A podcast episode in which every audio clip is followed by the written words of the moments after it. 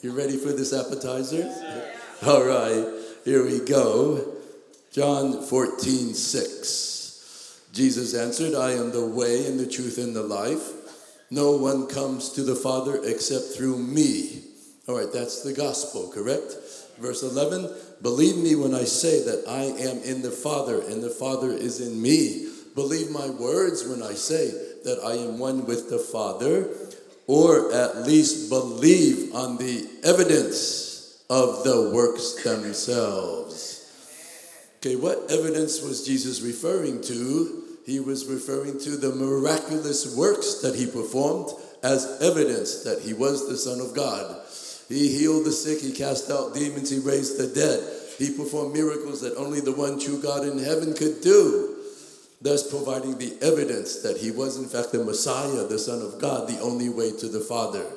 And then, verse 12, this is the real shocker. Very truly, I tell you, whoever believes in me will do the works I have been doing. Okay, who are the believers here? Who are the believers? You are the believers. And Jesus says, very truly, He's saying, I ain't kidding here. You who believe in me will do the miraculous works that I have been doing as evidence I am, am the Son of God. Do you believe what Jesus just said here? That you, you, you're a nameless, faceless believer, right? You're not some big shot on TV. You're just little old you, but you are going to be doing the works that Jesus did, the miracles that Jesus did as evidence to backslidden believers that Jesus is the Son of God. He's coming soon. They must repent. Do you believe this? Yes, that's what we're going to be training you to do next weekend. How to perform miracles as Jesus did. These miracles will bring backslidden Christians back to the Lord their God during these last days. Okay, you see the purpose of this training. Okay? Many will be healed but the healing will not simply be a blessing to the body of Christ. Of course, if you are healed, it's a blessing to you, of course. But the greater blessing is backslidden believers, Christians coming back to the Lord their God before the great and terrible day of the Lord. Okay, that's the purpose of the training to make ready a people prepared for the second coming of the Messiah. Now, but first, once more, let's look once more at the primary purpose of the miracles Jesus performed. Okay? I just want to remind you what was the primary purpose? John 20, verse 30. Jesus did many other miraculous signs in the presence of his disciples, which are not recorded in this book. But these are written that you may believe that Jesus is the Christ, the Son of God, and that by believing you may have life in his name. All of those miracles are written. Why? So that people will come back to the Lord their God. You see, when Jesus came, did he came, did he come to heal sick believers? Was that why he came? To heal sick believers. There were not any believers when he came. he came to save the lost. That's why he performed the miracles, so that the lost would put their faith in him and thus receive eternal life. You get that? He didn't come to heal sick believers. He came to save the lost. And that's why he performed miracles so that the lost would repent and come to him as Lord and Savior for the forgiveness of their sins. Okay? So please remember the primary purpose of the miracles which we will teach you how to perform. Amen? So it's not just a blessing for believers, but it is to bring God's backslidden people back to him during these last days. So, next weekend, we're going to train you how to heal the sick in the context of proclaiming the kingdom of God to the lost and backslidden who are outside the church. And that's exactly the context in which Jesus and his disciples healed the sick. They healed the sick as evidence that Jesus was the Messiah. And because of that evidence, many lost souls came to Jesus Christ for the forgiveness of their sins. Now, a caveat Ministering to infirm believers, for example, in a church service or in a prayer room, is in a different context and therefore can be different from what we are going to study next weekend. You got that? Ministering to saved believers, that's a different context. And it can and will be different from what we are going to be studying next weekend, which will be how to heal the sick in the context of proclaiming the kingdom of God to the lost and the backslidden. All right? Yeah. Context is very, very important. Now, let's look at the ministry of Jesus Christ. And again, he came to save the lost, not simply to perform healings. Okay, the healings carried a far greater significance than simply physical healing. They were the evidence that he was the Messiah. Exactly how did Jesus preach the gospel and then heal the sick and oppressed as evidence that he was the Savior? Well, let's take a very detailed look in order to learn how to be effective and consistent sharpshooters in healing the sick. You see, I've seen some movies about sharpshooters, and I've noticed that in order to be effectively trained as a sharpshooter, you've got to pay attention to the details, like the time of day, uh, the altitude, uh, the longitude, the latitude, the temperature, the curvature of the earth, all of these details you have to take into account before you can actually hit the target, all right? We're going to train you to be sharpshooters in the area of healing, okay? So we're going to take a detailed look at our master, our teacher, Jesus Christ. Exactly how did he heal the sick? We're going to look at the details. And when we follow those details, we're going to see people healed miraculously. Amen. All right? All right, Luke 4, verse 31. Then he went, he went down to Capernaum, a city of Galilee, and he was teaching them on the Sabbaths. And they were astonished at his teaching, for his word was with authority. Now, notice they were astonished because his word was not simply words, but it had authority, supernatural authority. Now, in the synagogue, there was a man who had a spirit of an unclean demon, and he cried out with a loud voice, saying, Let us alone. What have we to do with you, Jesus of Nazareth? Did you come to destroy us? So, we're going to see how Jesus handled this situation, in which, while he was teaching, suddenly a man with a demon stood up and began to shout and scream and create a scene. But let me ask the question what might a typical believer do when facing a demon possessed person manifesting right next to them in church? Well, some of us might run. Let's be honest, okay? Not all of you, but some of us might run because we have never encountered such a situation and we are not taught what to do in such a situation, okay? But running, do you think, is a very spiritual thing to do? You think it's pleasing to the Lord? No. We are taught to be spiritual in everything we do, every thought, every deed, every action must be spiritual, right? Yeah, that's what good Christians do. So, what would a good Christian do in such a situation? How about pray to God? Can't get any more spiritual than that. How many of you would pray to God in such a situation? Raise your hand. Okay, we have only a few spiritual people here, I see. Okay? And if you happen to be spirit filled, you might pray in tongues. How many of you might pray in tongues in such a situation? Okay. Okay, we got a lot of spiritual people here, I see.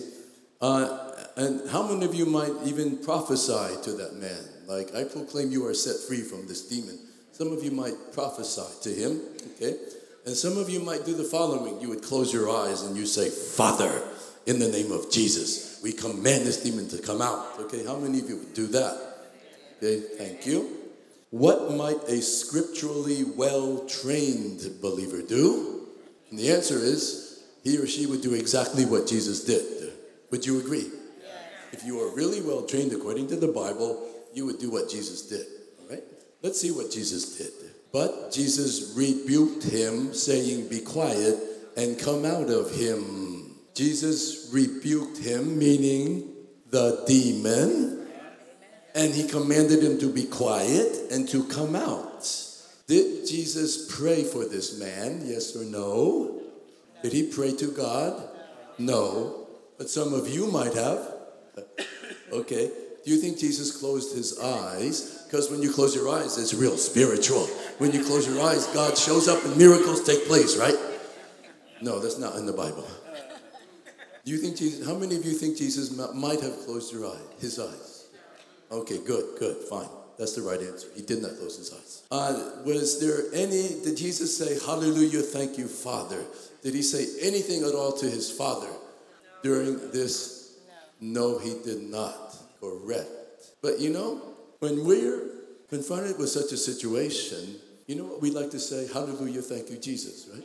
Some of us, when you're trying to cast out a demon or heal the sick, you would say, Hallelujah, thank you, Jesus. Jesus said nothing at all to his Father.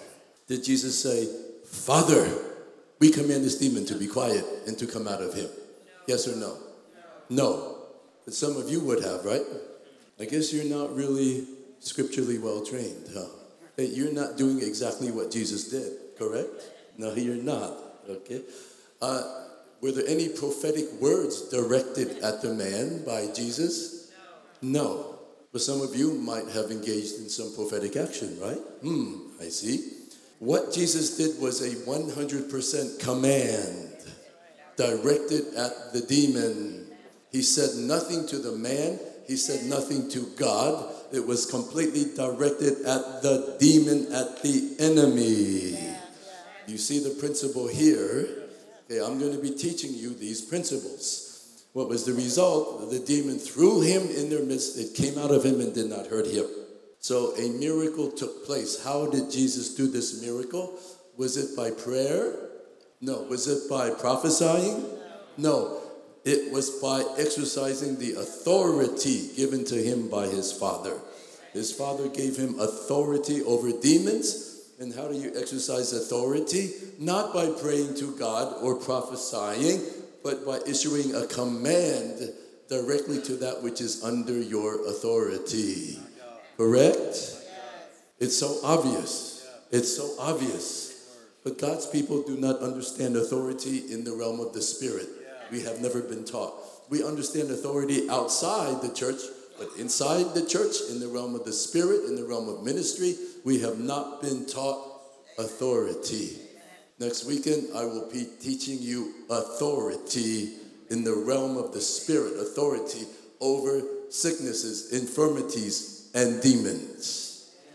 They were all amazed and spoke among themselves, saying, What a word this is! What word did Jesus say that amazed them? The word was, Be quiet and come out of him. That amazed the people. Why? The people were amazed because Jesus did not pray to God for this man. Before Jesus arrived on the scene, if someone was demonized, the only thing they could do would be to cry out to God because only God has authority over demons. Amen? Only God has authority over demons. But this man, Jesus, did not pray to God. Instead, he spoke directly to the demon, issued a command to him with authority, and the evil spirit obeyed. Therefore, they realized that this man, Jesus, had authority like God. And they were amazed. Who is this man? He's got supernatural authority like God in heaven. Do you see why they were amazed? He didn't pray. He didn't pray. He just gave a command, and the demon obeyed. And the demon is a spirit being. Now, because Jesus was given authority over demons by his Father, he did not need to pray and ask the Father to set the demonized man free. No, he simply gave commands to the demons, ordering them to leave. And because they were under his authority, they left. As simple as that. Whatever is under your authority must obey your commands, whatever it is.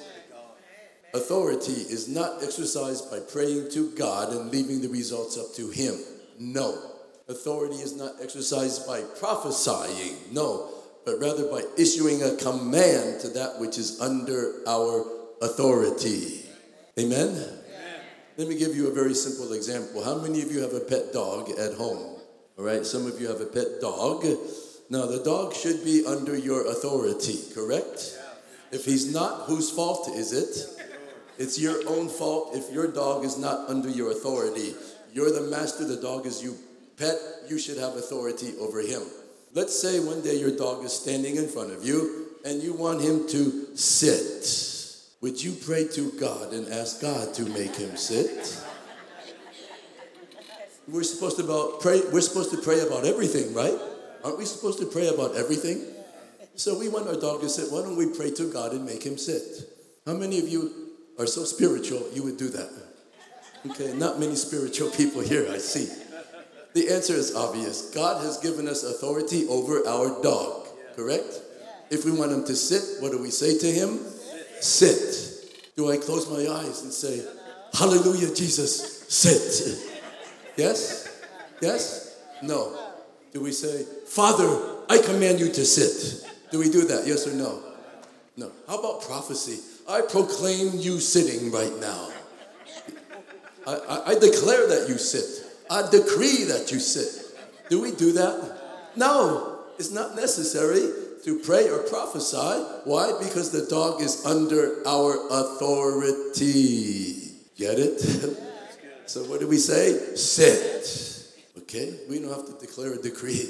Just say sit. And he better sit. Right? What if he doesn't sit? Do we say, oh, Jesus, help? Yeah? If your dog doesn't sit, do you cry out to God? No. What do you do? You roll up your sleeves and say, hey, you know who feeds you? Me. You better sit. Sit. Sit. You make him sit because you've got authority over him. You're bigger than he is. That is authority. That's how you deal with diseases and demons, by the way. Exactly the same way.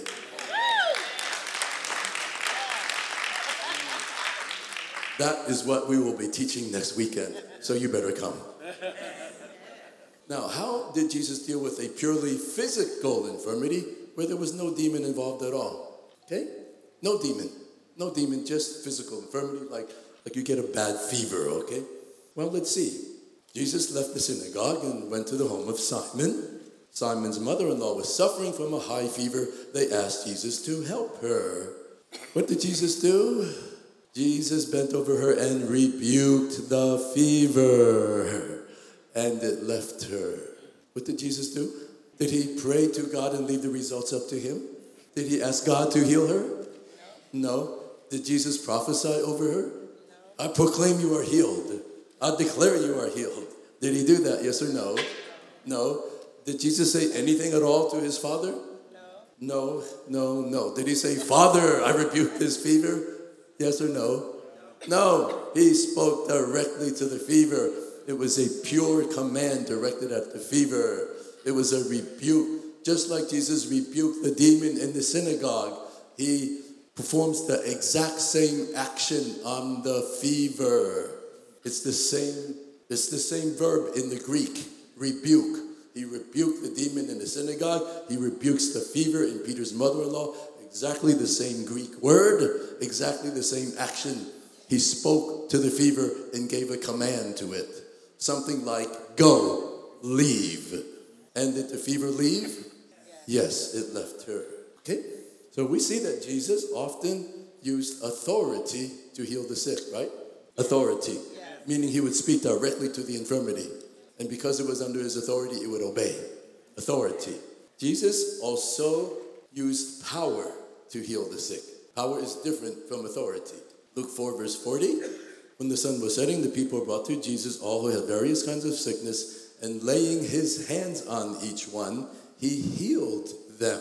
Okay, here we see Jesus healing the sick by laying hands on them. He's not rebuking anything, he's not saying a word, but he's just laying hands on the sick and they're being healed. So he's not using authority, but here he is using power. See, what happens is Jesus had healing power resident within his body. And when he would lay hands on the sick, the healing power would flow into the sick person. Luke 6 19. All the people tried to touch him because power was coming from him and healing them all. Sometimes people would not wait for Jesus to lay hands on them, but they would go lay hands on Jesus instead. And when physical contact was made, healing power would flow out of Jesus into the sick person to heal them. A very graphic instance is the woman with the bleeding. As you recall, Mark 5 27. When she heard about Jesus, she came up behind him in the crowd and touched his clothes because if she thought, if I just touch his clothes, I will be healed. She thought, if I just make physical contact with Jesus by touching his clothes, I'm going to be healed. What happened? Verse 29 immediately her bleeding stopped, and she felt in her body that she was freed from her suffering. When she touched his cloak, she felt something happening in her body. Do you know what I believe she felt? The healing power of Jesus Christ enter her body and heal her. She could feel it. Verse 30 At once Jesus realized that power had gone out from him. The healing power that was resident in him had gone out from him to heal her. You got that? Yeah. And so that's often how Jesus would heal the sick, using authority and power, or sometimes one, or sometimes the other. But it was very often a combination of power and authority. Now, okay, we see how Jesus healed the sick using authority and power, but what does it have to do with us? Huh? I mean, we're not Jesus. He's in heaven and we're on earth. So, what does it have to do with us? Well, where does Jesus reside at this moment through the Holy Spirit? Can you point to him, please? Where is he? Ah, yes, the Jesus Christ who healed the sick with power and authority. He lives in you through the Holy Spirit, right? Therefore, his power and authority are available in you. And my job is to teach you how to use this power and authority effectively to actually heal the sick and cast out demons, to bring back God's backslidden people to Him during these last days. That's my job next weekend. Exactly how do you use this power and authority, which is already in you? You have powerful weapons already in you, but you're not taught how to use these weapons. How do you use this power and authority to heal the sick consistently? Not just once in a while, not just once in a blue moon, but consistently. Every time you preach the gospel, you can heal the sick. It's evidence that He is the Son of God. And so we disciples can also lay hands on the sick to heal them because Jesus Christ lives in us through the Holy Spirit. Let me just, let's look at one instance here Jesus healing a leper. Luke 5, verse 12. While Jesus was in one of the towns, a man came along who was covered with leprosy. And the man said, Lord, if you are willing, you can make me clean. Jesus reached out his hand and touched the man. I am willing, he said, be clean. Okay, so in verse 13, Jesus heals the man, correct? Did Jesus wait for uh, the leading of the Holy Spirit before healing him? No, he did not. He simply said, I am willing. I have the authority to do so, and I am willing to heal you. And so Jesus healed him. How did he do it? He touched the man. What happened? What happened when he touched the man? What flowed? Power. And then he said, Be clean. What is he doing there? He's exercising what?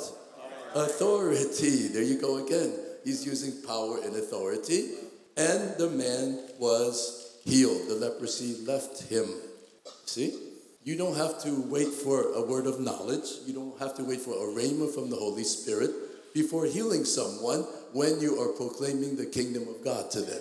You don't need it. If you do receive a rhema, wonderful. If you do have a word of knowledge, wonderful. Go with it.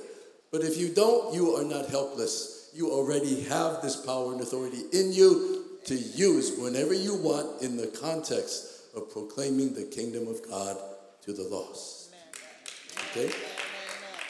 And so next weekend, we will teach you how to proclaim the gospel of repentance in the spirit and power of Elijah. That is, with extreme boldness and manifest power, just like Elijah at Mount Carmel. We're going to teach you how to proclaim the kingdom of God with that kind of extreme boldness and manifest power. That is, people are going to be miraculously healed. Amen? See, nowadays we don't ask God to send fire down from heaven. That was Old Testament. Nowadays, people are going to be healed. That will be the evidence. Amen? Amen. Miraculous healing, people set free from demons. That is equivalent to the fire from heaven in the Old Testament. And the purpose of all this, to bring God's backslidden people back to Him during these last days. All right? That will be the purpose of the training. Because today in America, so many backslidden Christians Amen. There are more backslidden Christians outside the church than in the church, right? They're all out there. They were brought up in church, but now they're they're worshiping Baal. They're worshiping greed. They're they're, they're falling into greed and lust, the lust of the eyes, the lust of the flesh. They're worshiping Baal, right? It's going to be our job to bring them back to the Lord, and the Lord has equipped us with weapons to do so. The spirit and power of Elijah, authority, supernatural power and authority of Jesus Christ living in you, the spirit of power of Elijah upon you. And in that way, you will be well equipped to make ready a people prepared for the Lord. Just like John the Baptist did 2,000 years ago, the Lord will use you to make ready a people prepared for the second coming of the Messiah. We will teach you how to heal the sick miraculously and cast out demons, exactly as Jesus did, as compelling evidence to the lost and backslidden that Jesus is the Messiah, thus bringing them to repentance during these last days. Amen.